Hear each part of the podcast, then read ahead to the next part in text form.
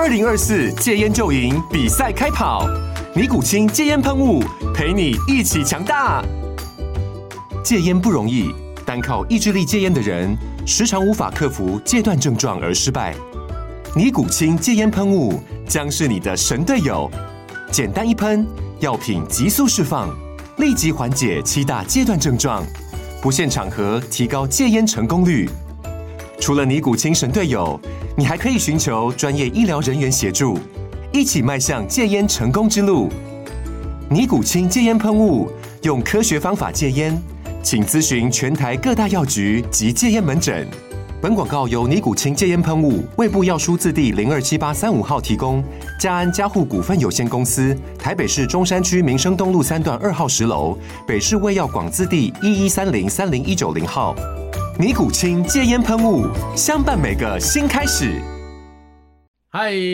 各位听众朋友，大家好，又到了我们实话实说的节目啦。那我们今天呢，哈，特别邀请我们实力党团的篮球爱好者庄周，庄周先跟大家打个招呼。嗨，大家好。对，那我们今天要来聊什么呢？就是要来聊说，好想打篮球，从冬奥看世界，亚洲和台湾的篮球啊，哦。嗯，对。那我们为什么要谈这个篮球呢？事实上，哈，篮球应该是说在台湾非常非常多人热爱的运动。那庄周，你小时候不要说小时候啦，步入年龄，你年轻的时候 不是啊？你过去有打篮球吗？过去有打，就其实大概呃，从国小开始吧，一直到。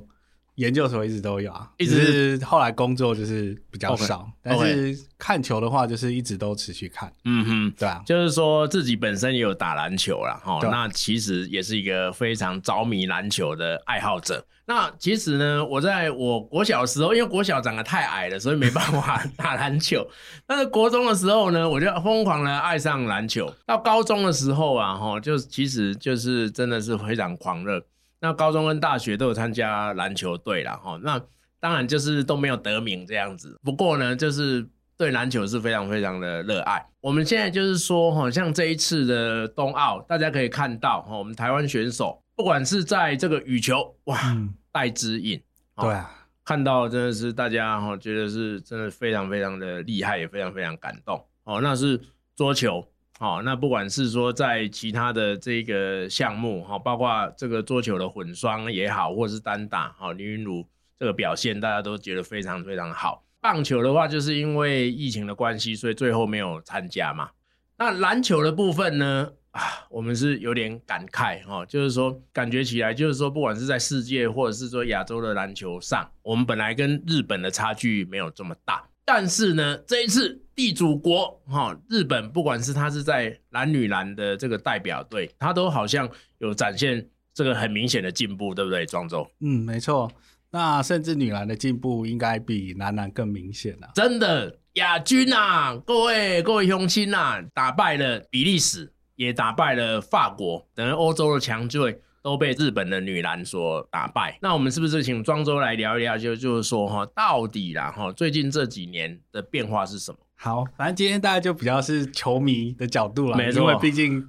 爱好者，呃、对我们也没有到真的那么专业。但是从球迷的角度观察，对，光是男子篮球的这次冬奥来看，其实会有一个很感慨的地方，嗯、就是世界整个男子篮球的版图看起来在。移动就是整个过去二零零零年以来，世界的强权，包括阿根廷跟西班牙，嗯，看起来目前都已经进入一个比较老的阶段。然后，所以等于说五届的，包括大家会在意的或重视的，包括五届的那个奥运元老抛加索啊，或者是阿根廷的路易斯科拉，对，就是这一届打完，基本上就已经要结束他们将近二十年的国家队生涯，要退休。啊，但是这两队大概也都大概是八强就止步。对，那新兴的包括斯洛维尼亚，就是斯洛维尼亚，对，就是跟我们其实人口比我们还少啊，但是篮球一直很强的斯洛维尼亚，就是包括最近出了大家誉为世界级的天才神童的那个卢卡东契奇的斯洛维尼亚，就进到队史首次进到四强。斯洛维尼亚的人口只有两百万人，对，对，我们有两千三，没错，对，OK，对，那。包括就是澳洲也在他们队史上，男篮队史上首次终于拿到世界大赛奥运的奖牌，他们过去大概五次进入四强都没有办法，最后都只拿到第四名这样。对，那看起来就是虽然美国最后在男子篮球还是夺冠，但是他在包括热身赛的表现，或者是在预赛小组赛第一场就输给法国，没错，好像整个美国的世界篮球上的霸权在男篮这部分有受到挑战，这样子。对，就越来越拉近了。对、嗯、对啊、哦，但是这一次其实，在地主队日本的表现的部分。其实大家会是赛前会很期待的原因，其实是因为他们在热身赛的时候，他们甚至曾经击败过法国。哇，这真的法国其实在这一届也拿到了银牌。嗯、对，那日本男篮在热身赛居然能击败法国这件事情，其实大家也都认为，虽然后来他在小组赛的时候三场都输，对，但是光是他们现在已经能有从日本的这个篮球体系里面。长出两位 NBA 现役的球员，对，一个是八村垒，一个是渡边雄太，以及甚至一个可以在水准也非常高的澳洲职篮打球的马场雄大这件事情，好像日本的整个篮球员，至少男篮的养成程度，其实越来越强。对，就是台湾其实到现在好像都还没有办法做到台湾系统养成的男篮球员进到 NBA 这样的成就。对，但日本现在已经有两个可以稳定站上 NBA，然后热身赛的时候击败了银牌的法国。对，哇，真的是不容易。好，那在女篮的部分，其实坦白说，日本这一次真的是大概我不知道他们自己有没有，大概可能只有他们自己相信他们能走到这么远。穷亲啊，银牌啊，真的是不容易哈。对，因为其实过去其实，在女篮上面。整个世界的强权基本上，美国之外，基本上是澳洲或者是欧洲的球队。是啊、嗯，那虽然在亚洲，哦、嗯，包括中国或韩国，曾经在八九零年代也拿过奥运银牌，嗯，但是整个九零年代到两千年之后，整个世界的女篮更蓬勃发展之后，其实看起来亚洲的势力就是相较起来比较衰退的。对，但日本女篮这一次，她让大家震惊的部分，除了它。再次让亚洲回到世界，等于说能冲击奥运银牌的这个实力之外，对，有另外一个状况是，过往其实亚洲的强权其实还是，比如说中国女篮，就是它的整个篮球体系还是非常依靠很高大的中前锋身高的优势。对，哦，那但是日本在这一次打出了让大家惊艳的小球，等于说它的。没错。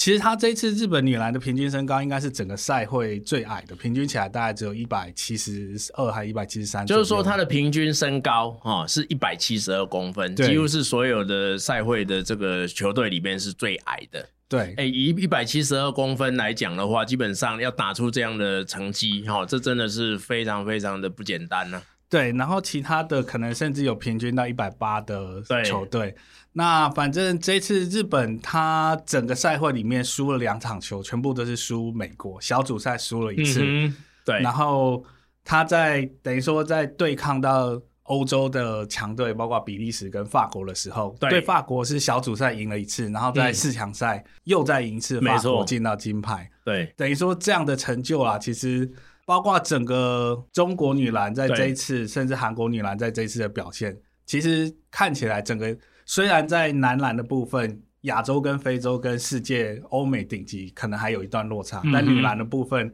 好像我们可以看到亚洲女篮好像在世界的竞争力上。哦，这个是一个非常有趣的观察，就是说男篮的部分呢，哈，看起来也许是跟欧美哦还有一些差距，对。但是亚洲的部分，尤其是看到这个日本的这个女篮的表现，基本上跟世界的水准。哦，可以说是不相上下。嗯，就是在打出非常有竞争力的内容，就是中日韩都是，那日本尤其。但是在这一个状况之下，嗯，我们其实多少就会对想到，就是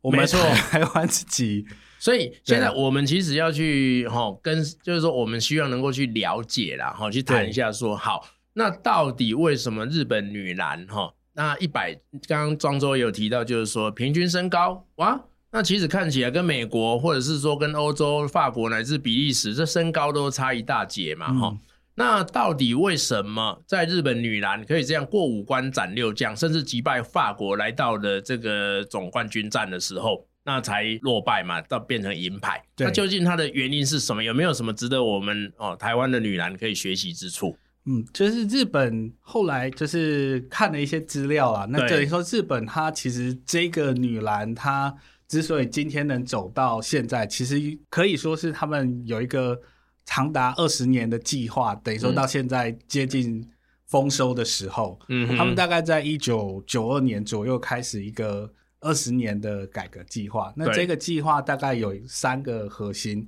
嗯呃。基本上第一个就是选手养成，然后再是教练的培育衔接，然后最后是国家队的强化。嗯哼，那这三个核心在他们这个计划实施下去之后，其实大概在二零一零年左右就已经看到一部分的成果。嗯哼，如果有在关注世界或者是亚洲女篮的球迷朋友，应该都可以知道。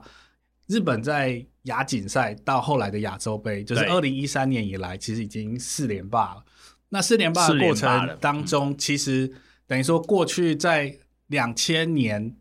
以来，亚洲女篮一直是中国女篮独占的状况。在二零一三年之后，对中国。看起来就已经被日本超车。嗯哼，那 FIBA 它在等于说国际篮协，它在二零一七年有一个很大的制度改变。对，就是把大洋洲赛区跟亚洲赛区合并。嗯哼，所以其实原本亚洲杯我可能最强的对手是中日韩。对，现在变成还有澳洲、纽西兰这样，而且澳洲是传统强队啊。对，就是澳洲甚至是少数世界上在国际赛会击败过美国，然后嗯哼可以。这样子就是这种等级，大概长期以来盘踞世界第二或第三的这种等级的强队。对，那但是日本在二零一七年改制之后，其实在一七年的等于说亚洲杯的冠军战跟二零一九年的四强赛都突破了澳洲这样的强敌。对，然后最后拿到金牌。嗯哼，好，那那个时候其实大家都已经开始觉得日本是不是在奥运的时候会有所作为？对，啊，但是其实他们。在准备奥运的时候，因为疫情的关系又延期，然后这个延期其实导致他一些，包括他最主力有 WNBA 经验的中前锋叫杜加夫莱梦，对，或者是他们长期以来国家队的主力控球叫吉田亚沙美，嗯哼，都因伤然后没有办法赶上这次的赛就退赛了，对，但是、等于说他也靠他自己的整个很年轻的选手，嗯、最年长的应该就是三十一岁嗯、然后整体阵容年轻，然后打的。球风是非常压迫的，就是虽然身材矮，但是在后场开始就会、嗯、防守压迫。对，就是不惧自己身材矮的去压迫对方的后卫。呀，然后就是卡位篮板非常积极、嗯，那抓到篮板之后的转换快攻速度非常快。快嗯、对。然后包括他们的这次的主力控球叫丁公刘维，嗯，就是在整个进攻节奏，不管是转换快攻，对，到第二波，然后甚至到进入半场之后的，嗯整个对日本队进攻节奏的掌握，其实也让世界惊艳啦。他不但在小组赛的时候传出就是追平奥运赛时的十五次单场十五次助攻，哇塞，甚至在四强。跟法国对战这种要抢金牌战的门票的关键比赛，嗯，他甚至传出破奥运纪录的十八次单场个人十八次十八次助攻，对，哇！那日本基本上就靠着等于说丁公刘伟的穿针引线，对，然后还有他们团队基本上都能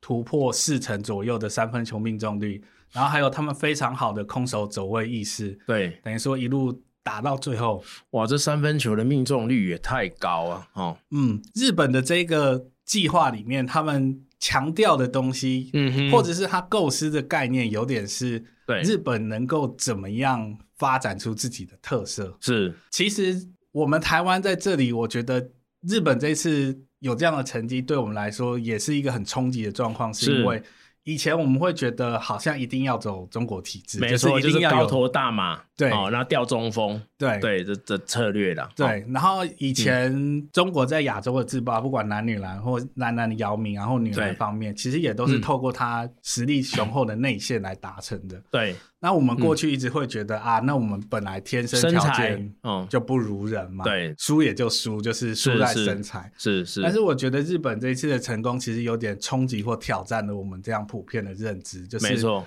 矮小是你的先天条件，但你甚至可能可以把它转化成优势，一个速度上面，对，哦，那甚至就是说，透过速度，透过防守压迫，进攻上的这个快速转换，对。对。那所以这个确实是值得我们去借鉴，然后这个真的是一个对我们来讲是一个很大的冲击哈。对，然后但是他的这个二十年计划里面，我觉得有一些跟台湾做参考之下有趣的地方，就是第一个，比如说他很强调选手的育成，就是养育养成的这部分。嗯哼，那包括说这一次我们会看到，虽然日本整体。对，身高没有那么高，但是其实他相较起来，在后卫线上可以排出比较，就等于说他在小前锋跟得分后卫这两个位置，对、嗯，其实身高并不会那么熟人。OK，那为什么会这样？其实有点是因为他们在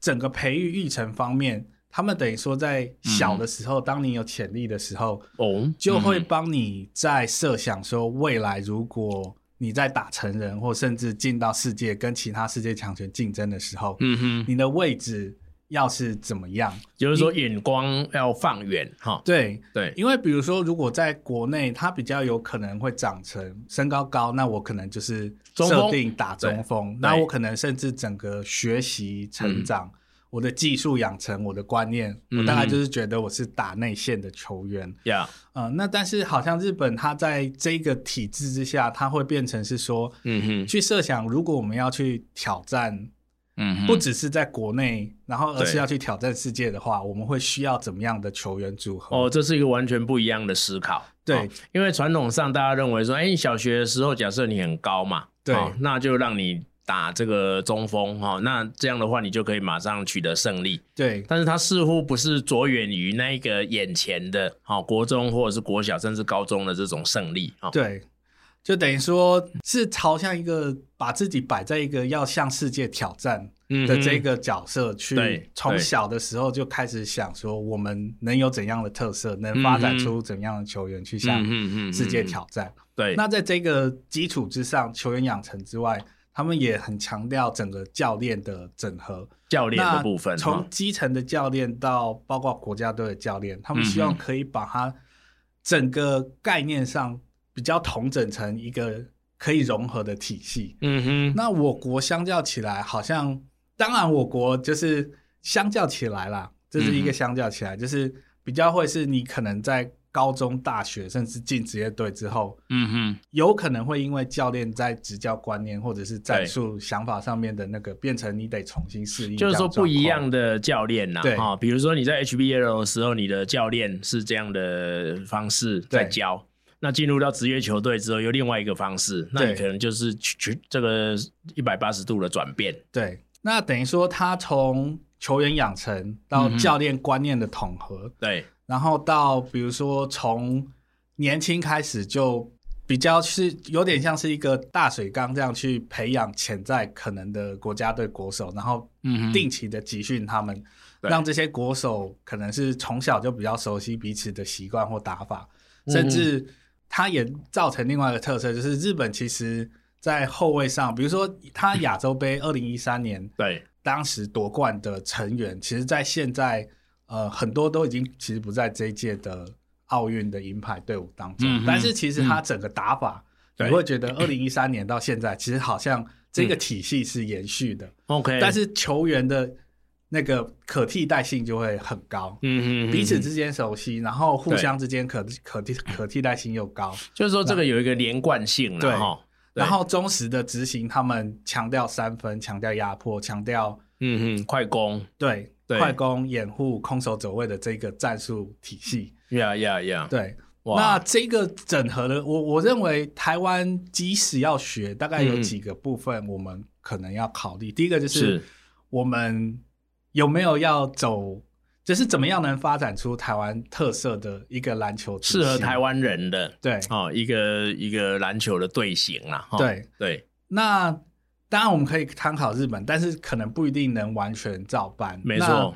另外一个部分其实是这个里面整合的功夫，大概我们得要花很大的心力才有可能做到了。是，因为它里面其实有点会是，嗯，在基层的利益上，我得坦白说，它不一定完全符合基层学校或者是基层赞助商或基层教练的利益。对，啊，因为刚刚提到的，就是如果你小时候哈，假设这个球员的身材上面有很大的优势的话，那你是不是愿意基于比较长远的考量，把他训练成说是一个三分的射手，对，或者是说得分后卫的这样的角色？这真的确确实是一个难题。对，就是他甚至会牵涉到，如果你的设定是挑战世界的强权，甚至是让你的能够养成出能够挑战。世界最最顶级的，比如说 NBA 或 WNBA 联赛的话，对，其实我们的中前锋的确在最高级的联赛，可能只是人家后卫的身高或身材，没错。那我们有没有要，就是为了这个目标，然后比如说从小开放，让他可以对。变成是不一定要那么为了求胜去是。练习中前锋，或能花比较多心力去成为一个优秀的后卫，像 Noviski 的这个角色啦，哈、嗯，就是说很高，但是呢，他走在后卫上面，或者是说在这个这个锋线上面，他能够有很多的表现，这样，对，好。那那，另外一个层次就是说，我们其实刚刚也有谈到，假使说啊哈，台湾，因为现在看起来就是说，日本事实上真的是完成一个非常的要怎么说呢？突破了这个这个身材上限制的一个梦想，对。然后而且是在又特别是在女篮这一块哦，真的有一些突破了，对。好，那到底就是说，台你刚刚有提到，就是说，事实上从日本在一九九二年。好，开始做的话，哇，那现在也已经快三十年嘞。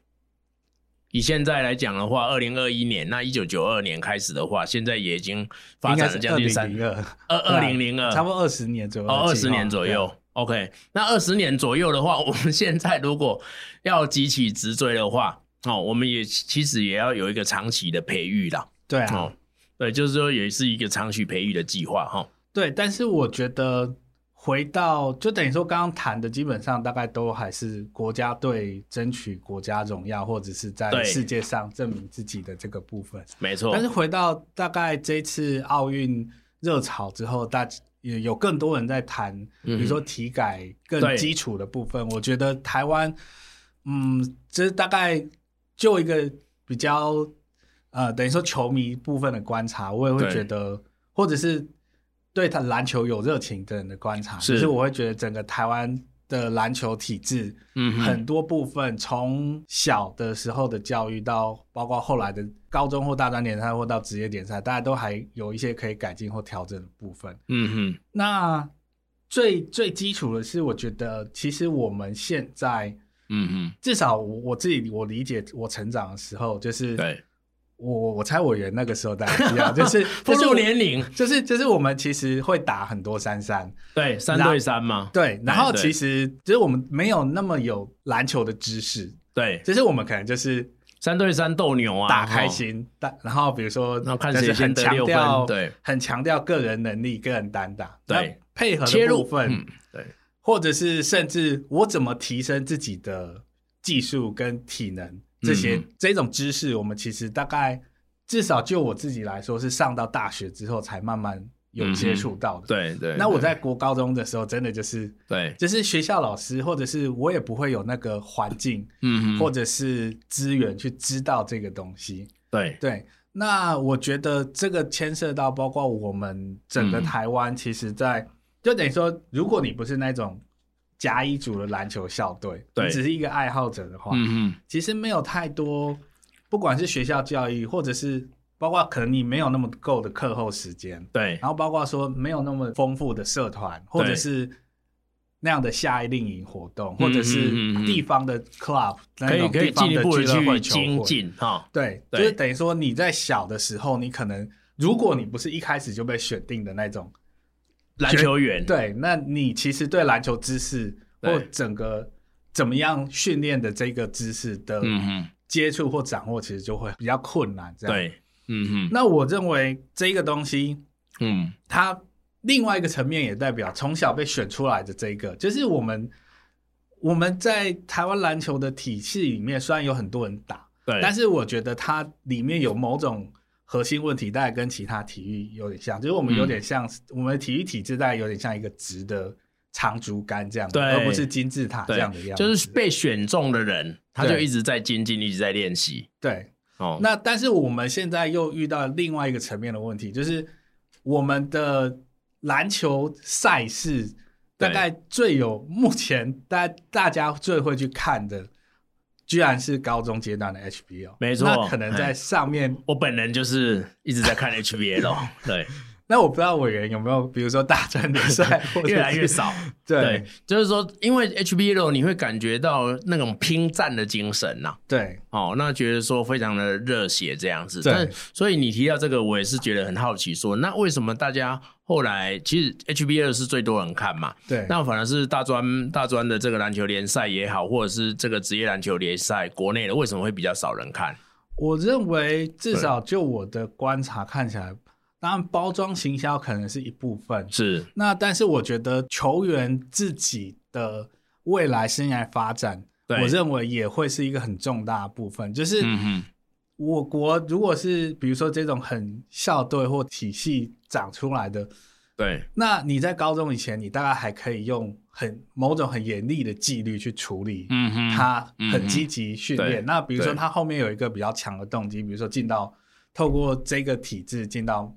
好的大学、嗯、是，但进到大学之后，第一个是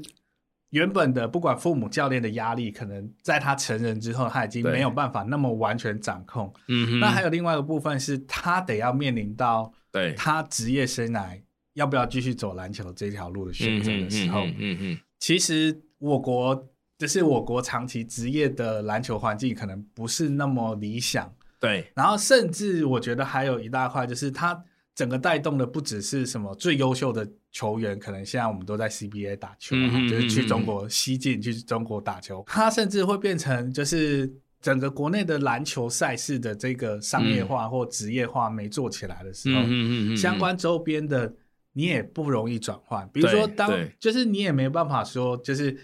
呃，我成为教练，嗯，我成为就是比如说陪练员，我成为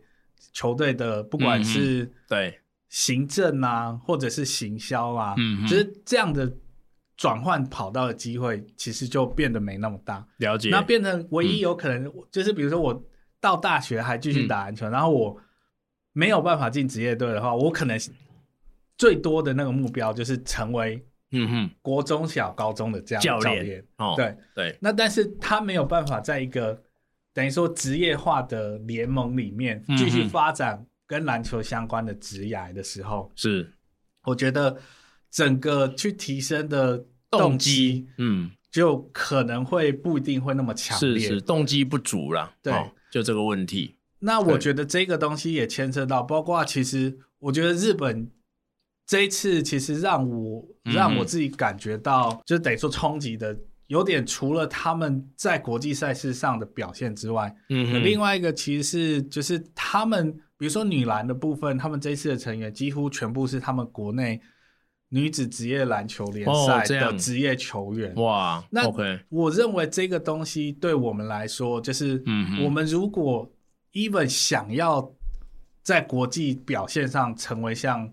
对，呃，向日本学习这样子，但是我们在基层环境，对，如果没有建构起来的话，其实那个就算你国家去推二十年计划，是 可能也不一定会像日本那么成功。因为你用国家去推，就是有点像是说像中国。对，或者是说前苏联在训练他的运动员这个状况，对，好，是变成是以一个国家的这个推动了体育的这个状态，对。但是其实大家在谈的就是说，那有没有可能在一个比较友善的基层的这个运动的环境里面，对，然后去培养出哈这些优秀的这些运动员嘛？对。那日本就这个部分的话，是不是就是说，包括他打篮球的这个人数？好，或者是说，在这个运动在这个社会上被接受的程度，也有非常这个显著的这个提升。其实这个东西，我倒觉得有一个有趣的点，嗯、就是日本的篮球，呃，在台湾篮球应该大概是棒球之后，嗯、要么第二，要么第三的热门，没错。但是在日本，棒球再来可能会是足球，足球或者是就是其实篮球的。受整体受欢迎程度大概落在四或五的部分。OK，但是我觉得他们就是能还是能够透过包括制度上的设计，然后还有这个国家协配合协力，不管养成教练的这些部分，嗯哼，然后能够有这样子的发展。那当然可能因为它人口 base 比较多，嗯哼，但是我觉得在台湾的部分，因为其实台湾假设有一个比较有吸引力的环境，愿意投入的观众或者是球员，嗯，应该其实我认为就是在条件上先天。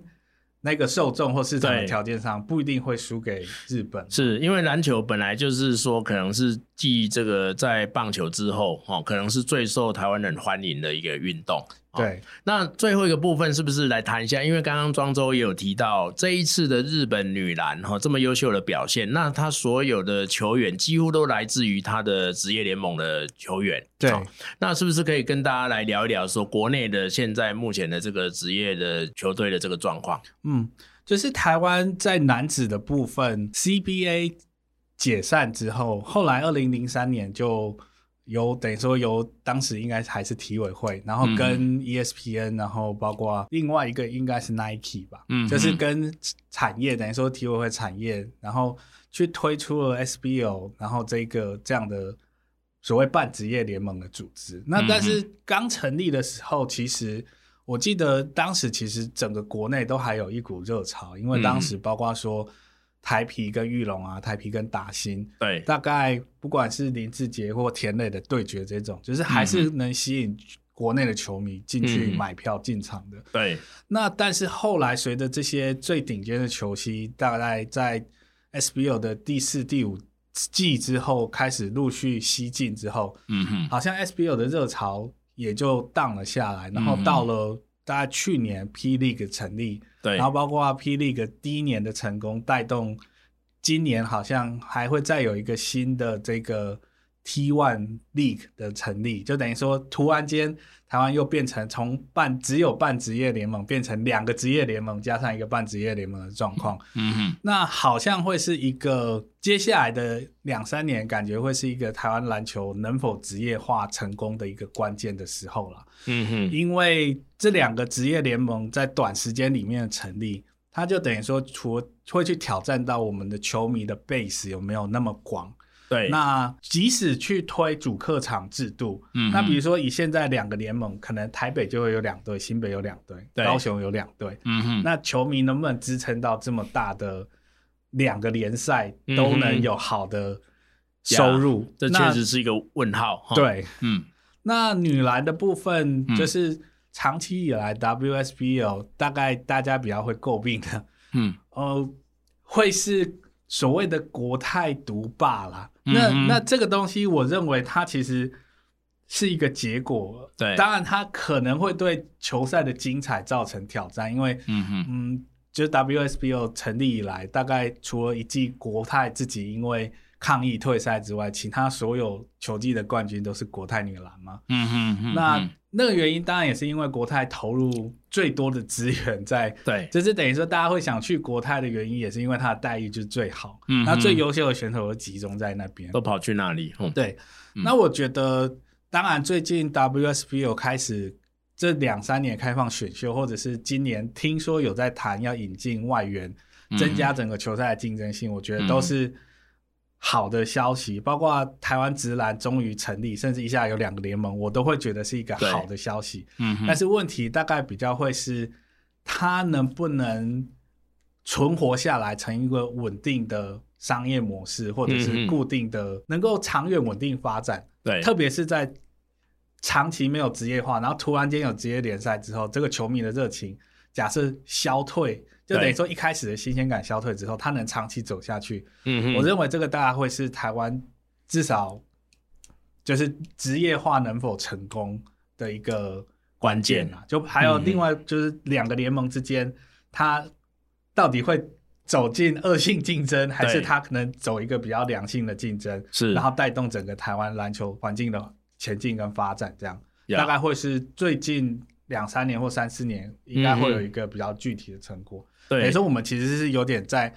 台湾篮球沉寂很长一阵子之后，嗯，看到一个好像有改变契机，但是不知道会该一个好的契机啦，哈。对，但是基本上又有点忧虑这样。对、嗯、对，那有点在这个阶段这样。是，那因为刚刚提到就是说日本女篮的这个选手都是几乎都是来自于她的职业的这个选手嘛。对，哦，所以其实从这一个日本这个经验可以看得到，就是如果这个职业篮球的发展是非常好的情况之下，那当然就是说国际赛的表现应该也会有比较相对来讲比较好的表现嘛。对。哦，那另外一个部分就是说，今天我们邀请庄周来，就是说跟我们特别分享这个日本女篮的观察，哈，就是真的让大家觉得呀，就是其实真的是可以突破这个身材上的限制。对，好，然后夺得一个非常好的成绩，这样子，好，那当然就是说，我们也是期待，就是说，这个能够为台湾的职业的篮球也好，或者是说台湾的这个篮坛然后能够